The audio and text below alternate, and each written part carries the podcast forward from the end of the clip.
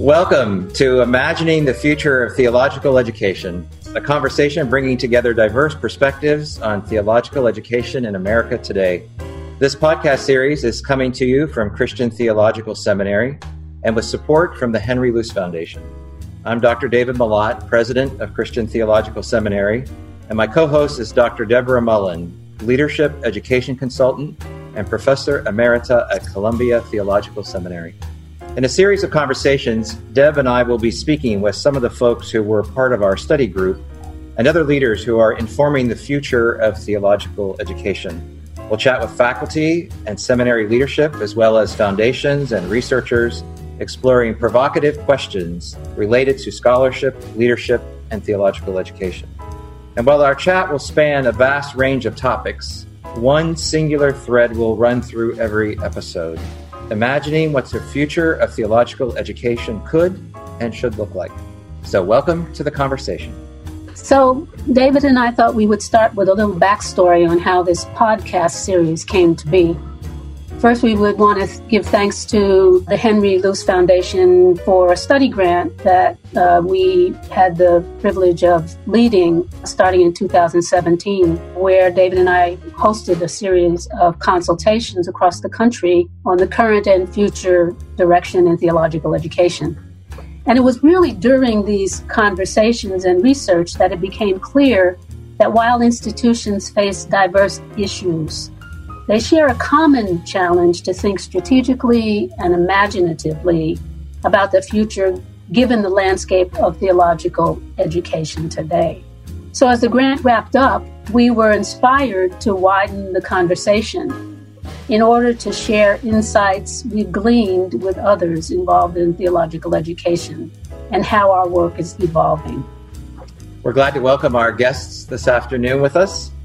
Reverend Stephen Lewis, President of the Forum for Theological Exploration in Atlanta, Georgia, and Reverend Joanne Rodriguez, Executive Director of the Hispanic Theological Initiative housed at Princeton Theological Seminary. Today, we'll be exploring the increasing demands for equity, diversity, and inclusion throughout theological education, particularly as they pertain to race and ethnicity. Welcome, Stephen and Joanne. It's great to be with you. We are really so excited to have you two in particular as what I like to call our pod pairs. And you have the distinction and the honor, and we have the awesome responsibility of hosting you as our first guests. So thank you for jumping into this with us. Uh, my first question is going to be for Joanne. How has the HTI, Hispanic Theological Initiative, changed the face and focus of theological education in predominantly white institutions. The second part of that being, you can answer in any way you wish, what role does mentoring play in faculty development and formation?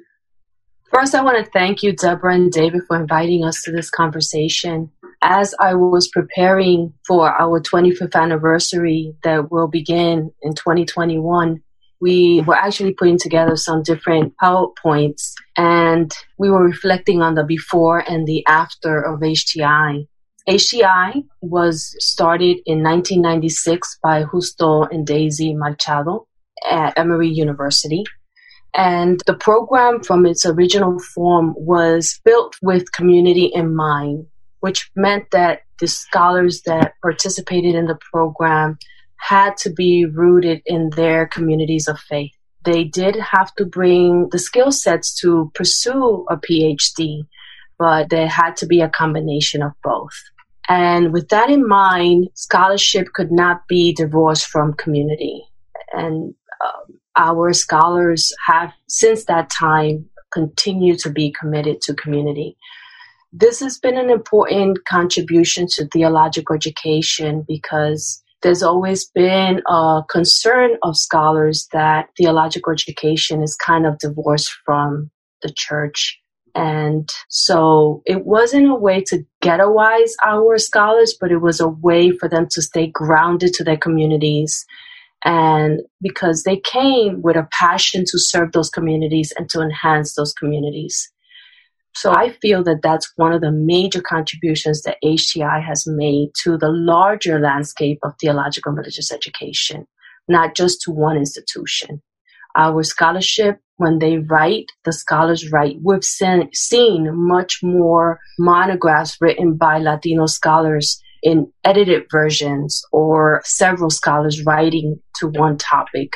We've seen how they collaborate with each other on different projects to make a difference in theological education. Another way in which this community, we, we use a term in HTI called en conjunto. And en conjunto is not just when you translate it from Spanish to English, can mean together. But for us, it means much more than that. It's a way to identify the special values and ways in which we engage in institutions of learning and practice. En conjunto for us means community focused, genuine diversity, radical cooperation, and kingdom justice. It is a term that is extremely comprehensive and that is about identity, culture, church, the academy, and the world. And to be genuine in our diversity, we are ecumenical, multilingual, multi ethnic, and multidisciplinary. In radical cooperation and in our partnerships, we're welcoming, we're listeners, we're democratic, and we strive for excellence through result driven programming. And in kingdom justice, we are equitable, life giving, and transformative. So these are the ways in which we feel that we're impacting theological and religious education and the mentoring component of HTI, what role does mentoring play in faculty development? It's been crucial in any new field. There needs to be people that are willing to demystify the system for others. And I think the way that HTI's mentoring was set up was that senior scholars would support junior scholars and be outside partners of every institution in which that scholar was placed. So there was a way to make sure that that became an objective partner in mentoring that student in navigating the doctoral program and also confronting some challenges within the institution while also partnering with the institution to better understand their programming and what their expectations were of the students. So it was a way to keep the track record that HTI has kept in terms of making sure that any Latino student that went into a PhD program completed it and graduated. But mm-hmm. also, when they finished, they would be networked into the system. They would understand how to interact and what were the essential components of interacting in that system, like writing and lecturing and teaching, so that they would become a contributing partner in theological religious education and be able to flourish once they got their PhD done. Mm. So I think that these are all very important ways in which we have contributed to the larger landscape.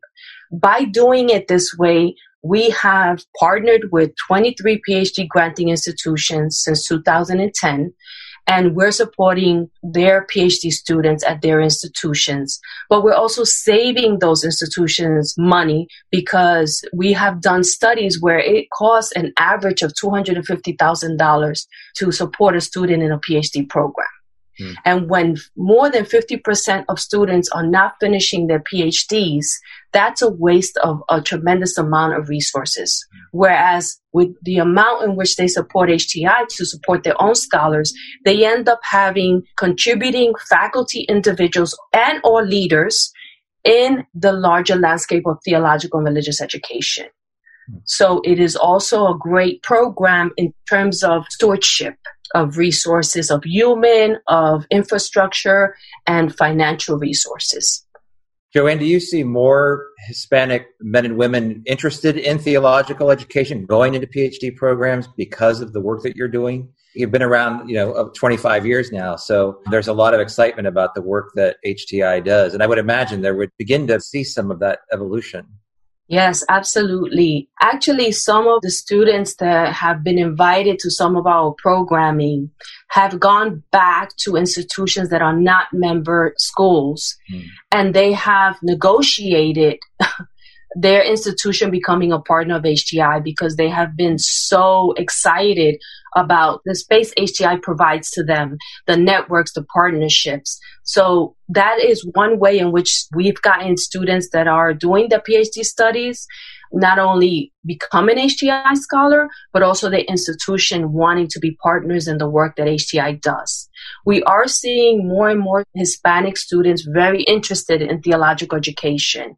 So we started out in 2010 as a consortium of 17 schools. And when we began that consortium, we had three students in the pipeline.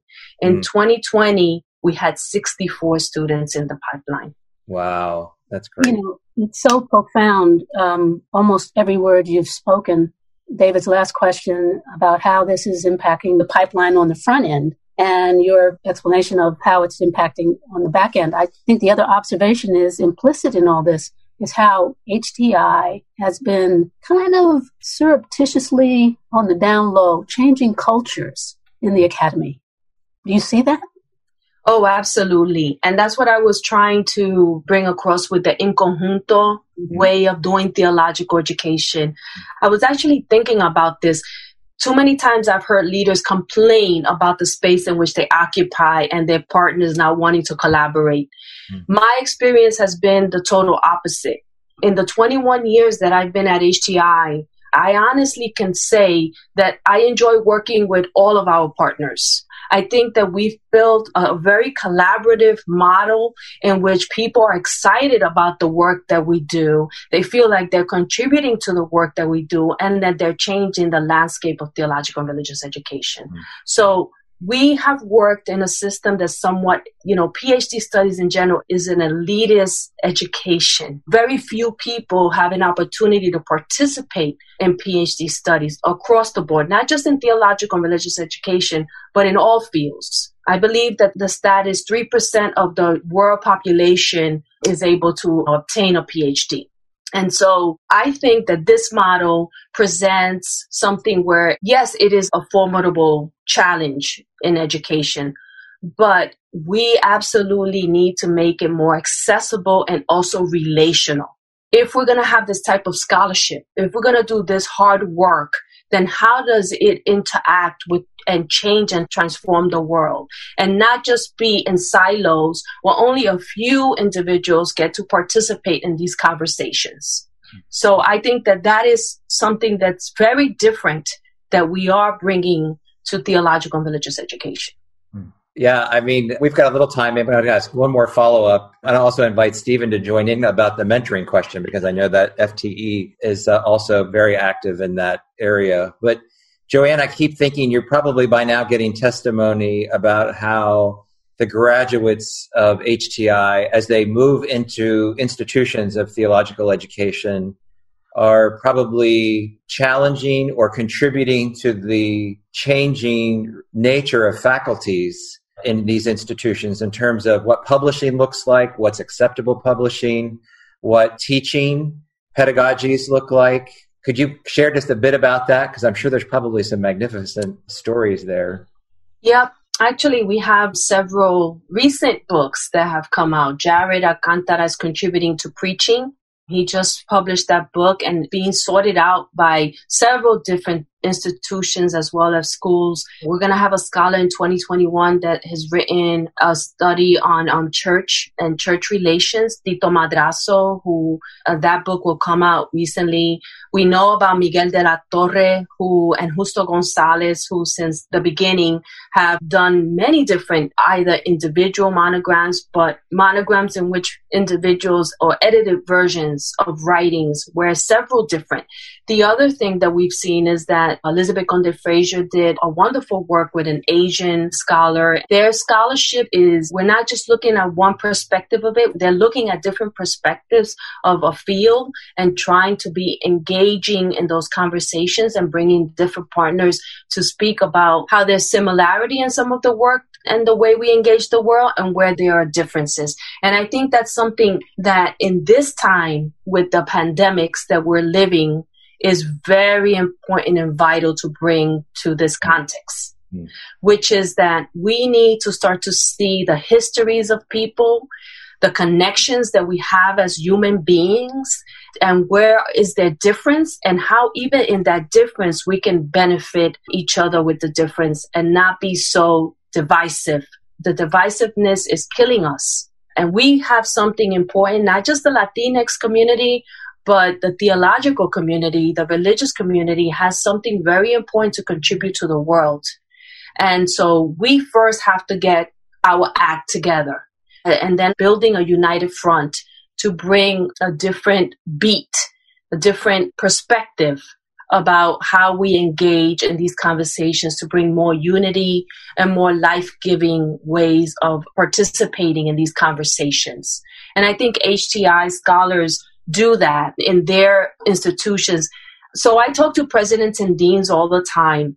And one of the things that one of our presidents told me when we were having a conversation was that the HTI scholars or faculty they had hired were modeling the mentoring that they were receiving from HTI with their own students and mm. how that was making a difference in the progress that their students were making through their master level programs. Yeah. So even in their practice of what they've learned in HTI, they bring that to their institutions as well. So there's the mentoring component, there's the collaborative component, there's the scholarship component that they are doing more en conjunto within and outside of their institutions when they are in professional meetings and their guild. For our listeners, because I can Google while you're speaking, um, that, that text may be a many colored kingdom. Yes. Multicultural dynamics for spiritual foundation with uh, Dr. Conde Frazier and Steve Kang as the editors. The multi kingdom. Absolutely. That's one of the texts out of many. So HTI scholars in the past 25 years, 53 of them have published over 116 books. Stephen, FTE has done a lot of work around mentoring as well. What kind of developments have you seen in faculties because of the mentoring work you've been doing? Thanks for having me, David and Deb. And it's good to join my colleague, Joanne, in this uh, conversation. I mean, I think what we're seeing in mentoring is that mentoring continues to fall on the responsibilities of scholars of color disproportionately for mentoring the next generation, and particularly uh, women and men of color. And so I think there's a kind of taxation that happens among faculty of color who have to compete and be productive in their writing alongside with their white colleagues, but have this extra burden of having to do more with fewer resources. And so I think that's one of the things that we see. I think the other thing we are seeing is that everybody who thinks they are a good mentor are not. And I think we recognize that, you know, increasingly there's an art to that. There's an art to good mentoring and there is a kind of skill set and that goes along with that as well. And then thirdly, what I would say, uh, what we're seeing among faculty is that mentoring is not a individual act, but it is the act of a village. It takes a mentoring community. It takes a village or a mentoring community to raise up scholars. Uh, most of us did not get to where we are on our own. And that goes for those who are on faculty and who are serving executive leadership. There has been a web, a network of people who have poured into you positively or maybe even negatively about what you decide that you're not going to do when you get into your respective roles in that regards. But it does take a community of mentors to kind of do that. So those are three things that I would say that we've seen in the mentoring space. Just one thing of note, we've been working with Garrett Evangelical Theological Seminary with a grant. They've brought some autobiographical reflections from scholars of color about the experience of being mentored in graduate school. So We're in the process of publishing this piece. It has about 30 essays. The book will really be comprised of who should mentor, talk about mentoring and power, and creating conditions for mentees to thrive. And I think what's particular about this particular piece on mentoring that it focuses on narratives that highlights the unique challenges faced by doctoral students and faculty of color. I think what we also see with this particular piece are the challenges that are ingrained in the kind of systemic racism and the web of that with regards to kind of colonist, racist, and violent systems, both within the academy and in its structures that predate a lot of these kind of programming. So that's a piece that is forthcoming that we're really excited about next year. So there's a lot more could be said, but I'll stop there. Uh, that sounds like an excellent resource and very much needed. I often think about not only my own experience, but also watching new faculty members entering into a community. And it's almost like we are going to drop somebody in and then we're just going to see what they do. And so we just observe them, but we don't offer any systemic support for these new faculty members. Instead, it's almost kind of a new testing ground to see, well, let's see if they can right size themselves and learn the ropes without us doing anything rather than saying it's to everybody's best interest that they succeed and that we help them succeed. So I think that's really important. Yeah, I mean, particularly when you look at the bottom line, what Joanne just raised, how much people are investing in a student with regards to doctoral programming.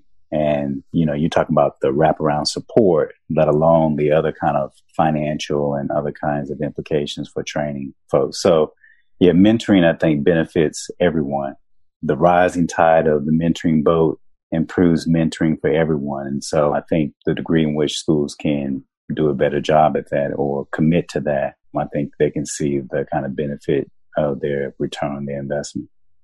Just, to, just if I could get a word, the fact that both of your organizations have been at this, and I, and I would want to say not only, but certainly primarily transforming culture in the academy as I have observed your organizations over these years. That's that's what you've been doing.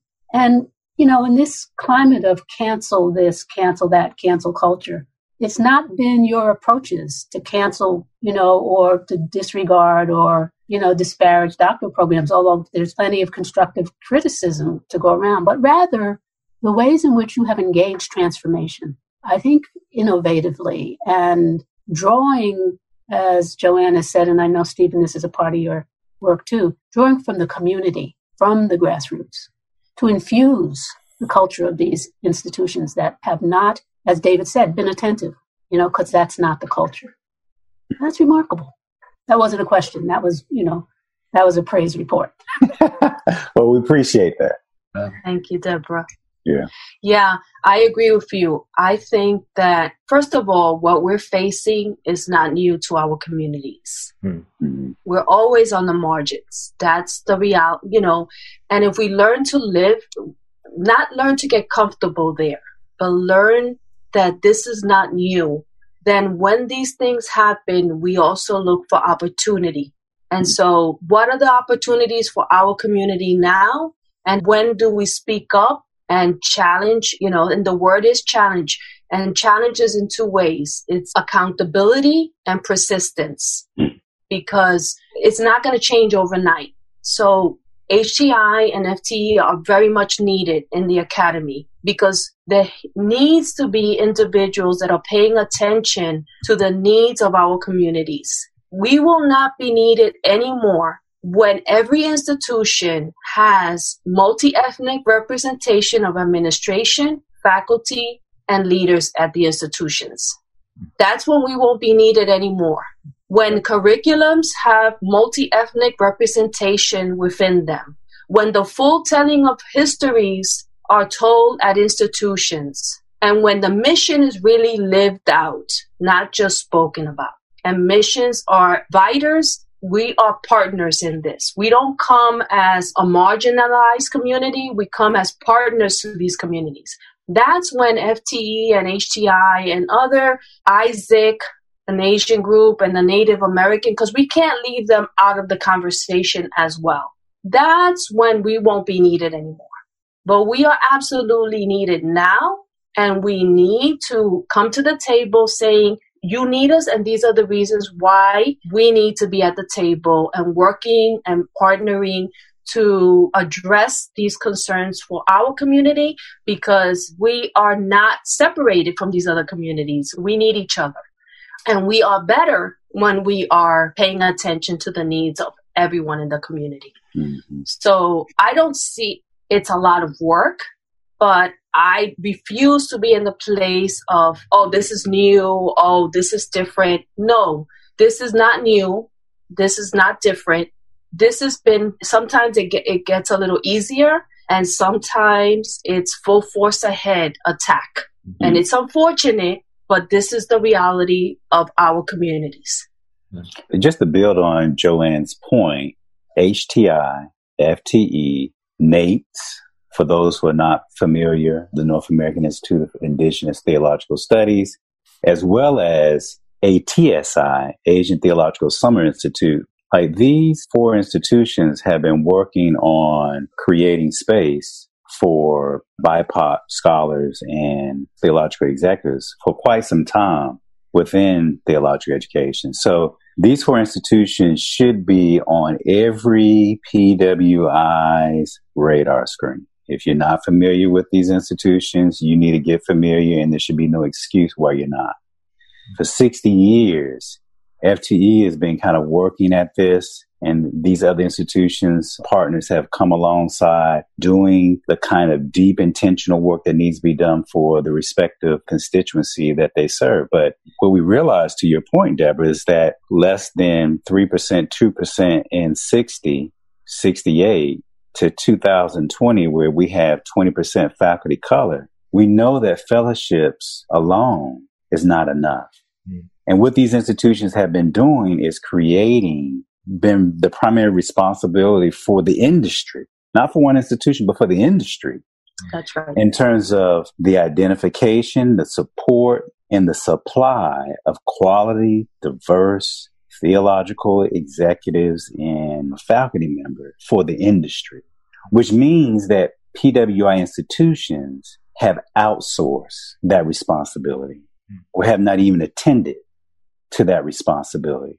In the 21st century, if you're going to be a world class theological faculty, you have to have a diverse faculty. So we realize that fellowships are not enough, that you have to be able to change culture. But when researchers are the pipeline for executive leadership in higher ed and graduate theological education in particular, where do they go to learn the stuff of organizations? Where do they go to be able to address the kind of systemic barriers in their institutions that mitigate their ability to have the kind of diverse theological faculty that they need? Where do they go in order to learn change?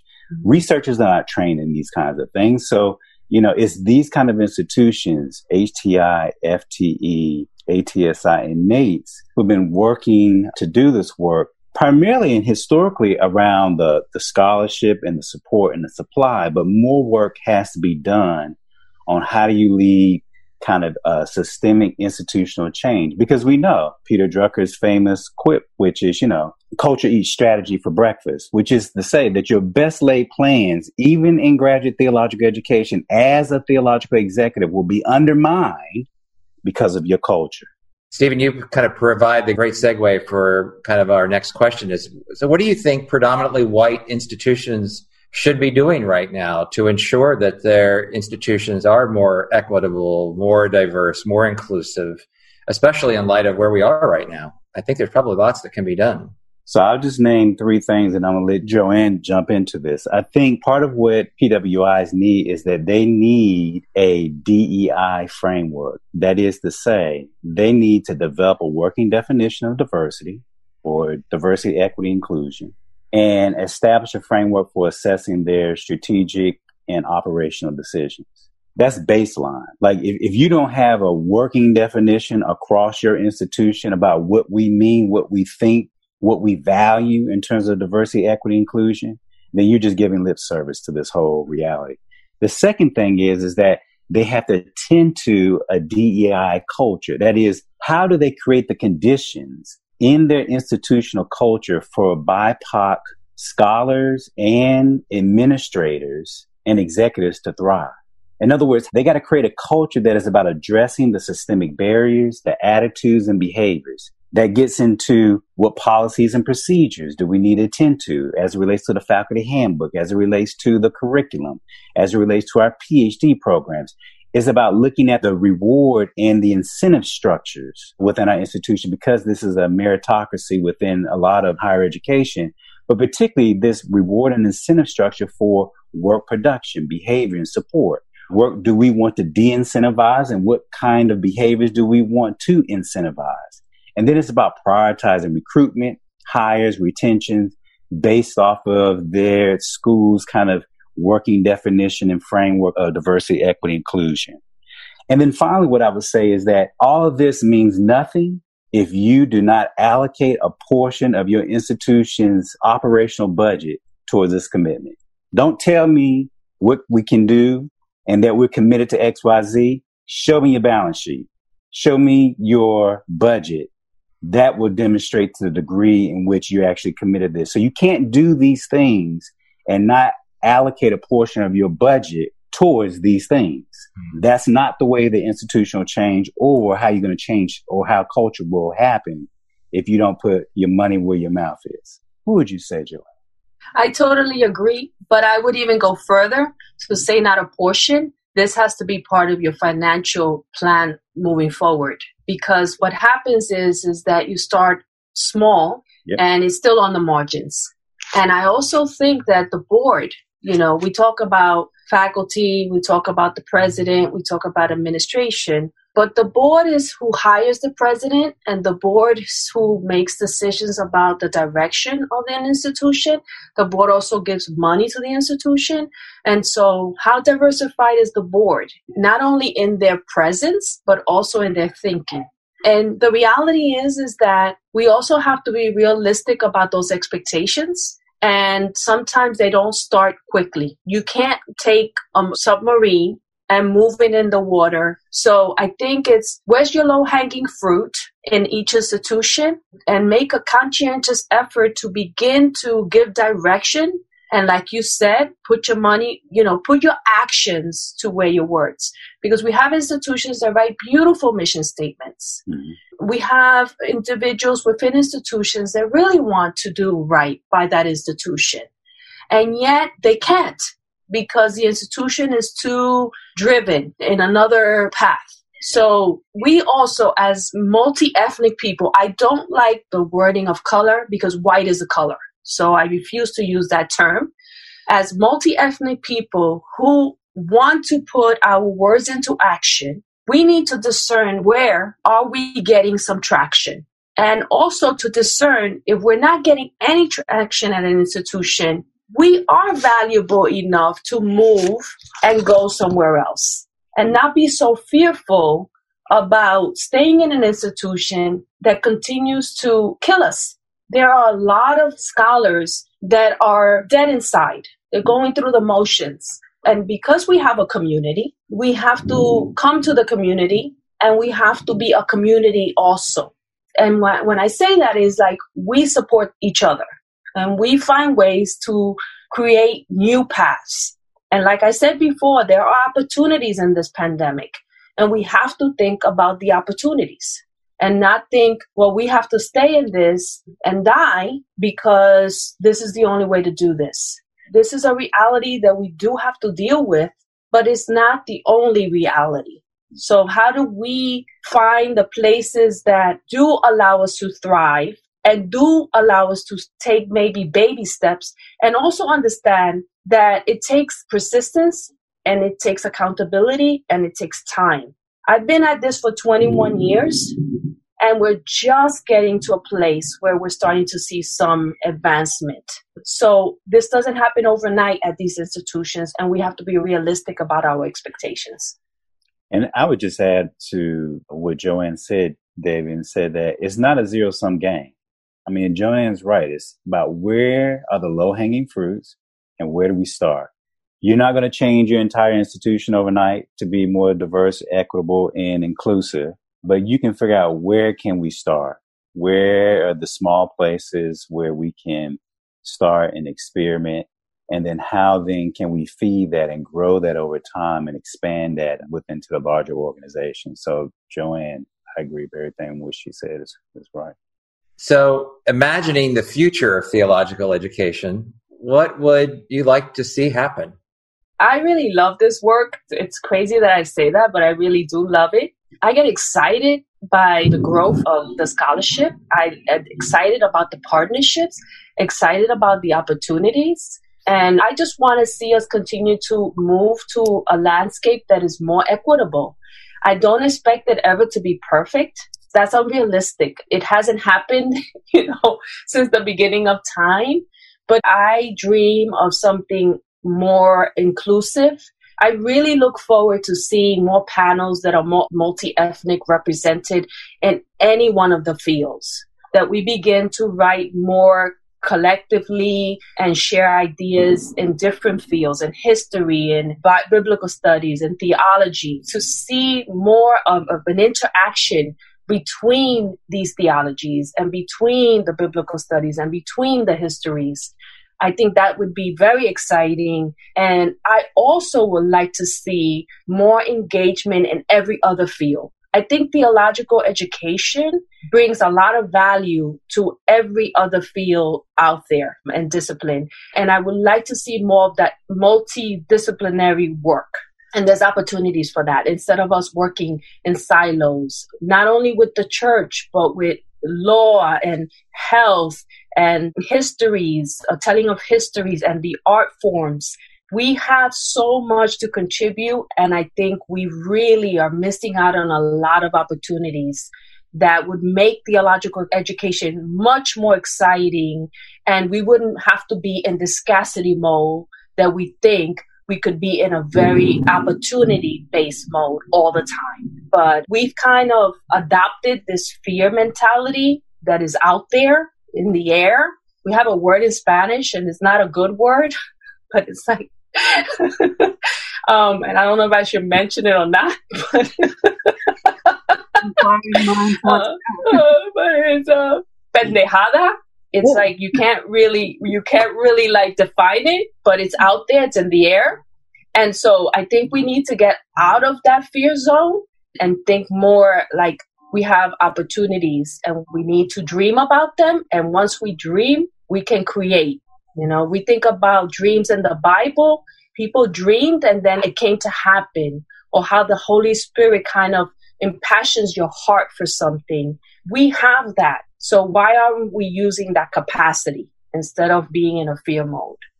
Yeah, I, I would just say the future of theological education, my hope is that it is a place where BIPOC stories are valued, they're appreciated, and they are more represented within our curriculum about what black and brown and other diverse groups of people have been thinking about God, who have been wrestling with the ideas about God and who have been really trying to answer the questions on behalf of their community's well-being. I want to see that more reflected within the future theological education. I want diversity to not be perceived as a replacement strategy for white folks, but it's a place where we see that diversity is about the valuing that all of us can contribute to this particular enterprise. And to know that we each have a particular role. I mean, so much within theological education, just even how do we present it is from one particular center one particular history. It's about tracing Christianity that has come through Europe and as if no other places on the planet had any histories about how this particular tradition was kind of formulated. In the 21st century, like we can't be okay with that.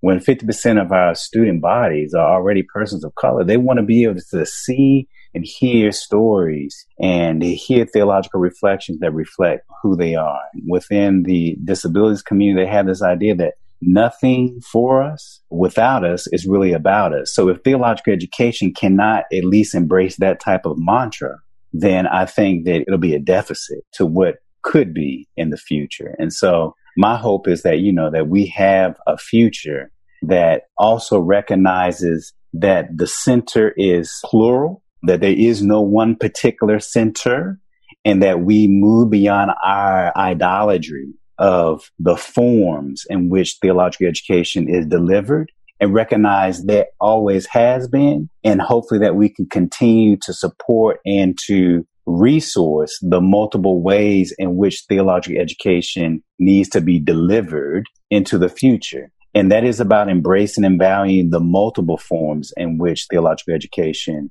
can be and should be shared and be a resource for the diversities of communities that are looking for the kinds of leaders that will help them navigate the uncertainties, the challenges so that they can reach their greatest potential and thrive and be a gift and be the medicine that the community and broader worlds are, are in search of and longing for. You know, there's this expression, all good things must come to an end.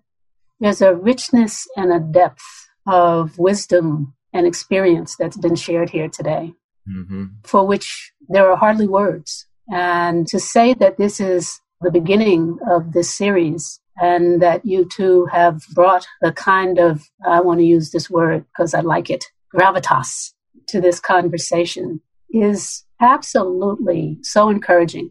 This has not been a hand wringing kind of session. I mean, so much of what we have seen in other places is this hand wringing, you know, and this pronouncement, much premature about theological education being dead. And certainly it has not been an experience that I have participated in to pronounce that premature death. And in fact, our study, in fact, reinforced that there is so much good stuff going on out there that our institutions could really benefit from, learn from, thrive on. But because it's outside of the purview mm-hmm. of these monolithic communities with this monolithic epistemology, mm-hmm. with this monolithic culture, that often gets missed. And so this podcast and continuing the conversations that were begun with our study group is a way of widening the possibilities of more of this kind of hopeful and not just hopeful words, but productive conversation to go on. I was just going to say that I think during this time of pandemic, we've had lots of challenges, certainly. But one of the things I think that's come out of it as we have learned to navigate more online experiences and online teaching is that we've learned a lot of things about ourselves as institutions and we've learned about some capacities that we've had maybe that we didn't think we had. But we're also learning things about the fact that when you teach online, the instructor has to enter into the world of the student, not simply have the student come in the professor's world where we sit in a classroom and we invite all our students in. Instead, I actually literally see into their world and I have to figure out how to navigate that conversation in that location. And secondly, I think that this engagement with online education has fostered greater conversation around education mm-hmm. and around epistemology about how do we know what we know and how do people learn. And I'm not saying we have all the answers at this point, but I, it excites me to think that we're talking about education again and about how people learn because I felt like for so long we've just taken it for granted at great, great cost. Uh, mm. So I do think there are lots of things to be excited about at this moment in history. These uh, comments today, your comments today, just make me even more excited. So I'm so mm-hmm. grateful. It's a great way to end, you know, an important conversation that will go on. I mean, we know it will go on. But we have to, with great humility and appreciation, thank you, our guests, our friends, the Reverend Stephen Lewis and the Reverend Joanne Rodriguez, for joining us today it's almost ridiculous to say that you've given us a lot to think about as we face the future of theological education, but it has to be said because it's such good stuff that we want to pass it on. So the conversation is by no means over. There will be more episodes in this series, but we are grateful for those who began with us on this maiden voyage. We hope our listeners will check out what is to come from this place.